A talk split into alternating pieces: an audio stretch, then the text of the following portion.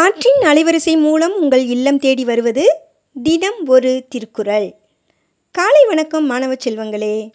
அதிகாரம் பதினெட்டு வெக்காமை.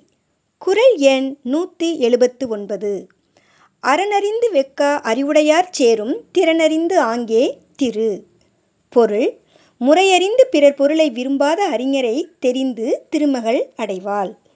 பிறர் பொருளை விரும்பாமையே அறமென அறிந்து அதன்படி நடக்கும் அறிவுடையோரை திருமகள் தானே சென்றடைவாள் என்று கூறுகிறார் திருவள்ளுவர்.